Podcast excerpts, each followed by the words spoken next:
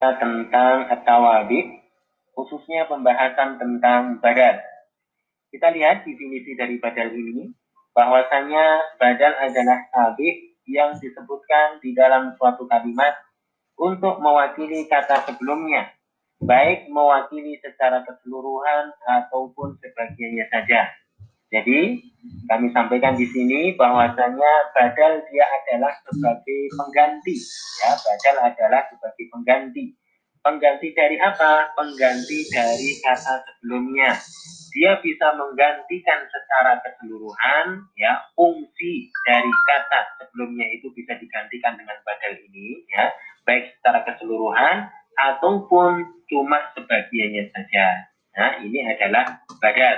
Jadi sekali lagi, dia mempunyai fungsi untuk dapat menggantikan kata sebelumnya, baik menggantikan secara keseluruhan ataupun menggantikan sebagiannya saja.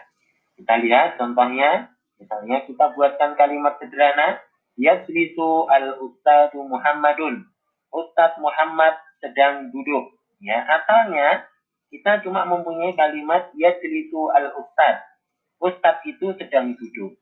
Ya, Ustadz siapa itu? Oh, Ustadz Muhammad. Jadi posisi di sini Muhammad adalah sebagai badal atau pengganti dari al ustad Ya, seandainya kata al ustad ini kita hapuskan atau kita hilangkan untuk sementara, maka fungsi dari Muhammad ya, fungsi dari kata Muhammad ini sudah cukup untuk mewakili makna kata sebelumnya. Misalnya kita baca Yasrifu Muhammadun ya. Muhammad sedang duduk ya karena yang duduk tadi adalah memang ustadz yang namanya adalah Muhammad. Baik mengingat Muhammad ini adalah sebagai pengganti atau badal dari al-ustadz, maka i'rab dari Muhammad ini sama dengan kata sebelumnya yaitu al-ustadz. Mengingat al-ustadz sebagaimana telah kita pelajari dia adalah sebagai fa'il yang dia marfu, maka demikian pula dengan kata Muhammad. Maka dia kita baca dengan Muhammadun. Kenapa demikian? Karena dia adalah sebagai badal.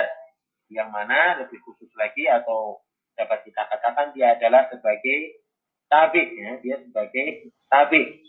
Yang tentunya dia mengikuti i'rab dari yang diikutinya. Di sini yang diikutinya adalah al-ustad Ustaz. Ya, dia marfo, maka sekali lagi ya Muhammad dia juga marfo. Baik.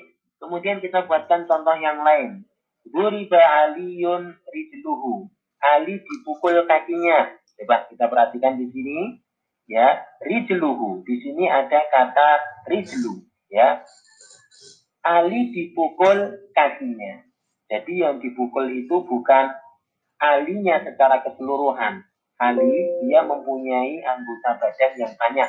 Ada kepalanya Ali, ada tubuhnya Ali, ya, ada tangannya Ali, ada perutnya Ali.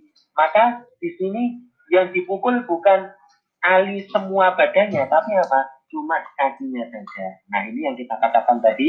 Jadi badal dia hanya badal dalam contoh ini dia hanya mewakili sebagiannya saja. Dan ini boleh, ya, dia hanya mewakili sebagiannya saja. Kalau dalam contoh ini hanya mewakili kakinya Ali. Duriba Aliyun rijluhu. Ali dipukul kakinya. Nah, di sini Aliyun dia adalah sebagai naibul fa'il dan dia marfu, maka demikian pula badalnya yaitu rijlu ya, dia juga ikut-ikutan marfu ya karena mengikuti kata sebelumnya yaitu Ali. Baik, kami kira dapat dipahami dengan baik ya dengan mudah tentang definisi dari badal ini. Dan sebagai tambahan untuk memudahkan bagi kita untuk mengetahui sebuah badal, maka dalam penerjemahannya bisa kita masukkan kata yaitu. Bisa kita masukkan kata yaitu. Apabila maknanya itu benar, ya dapat kita pahami, ya dan tidak ganjil, maka ada kemungkinan bahwasanya kata itu adalah badal.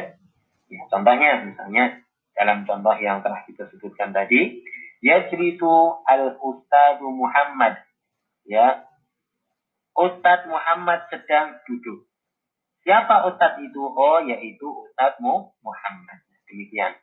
Duriba aliyun rijluhu. Ali dipukul, yaitu kakinya Ali. Itu. Jadi kita bisa menyisipkan kata, yaitu dalam penerjemahannya. Itu adalah tentang badal.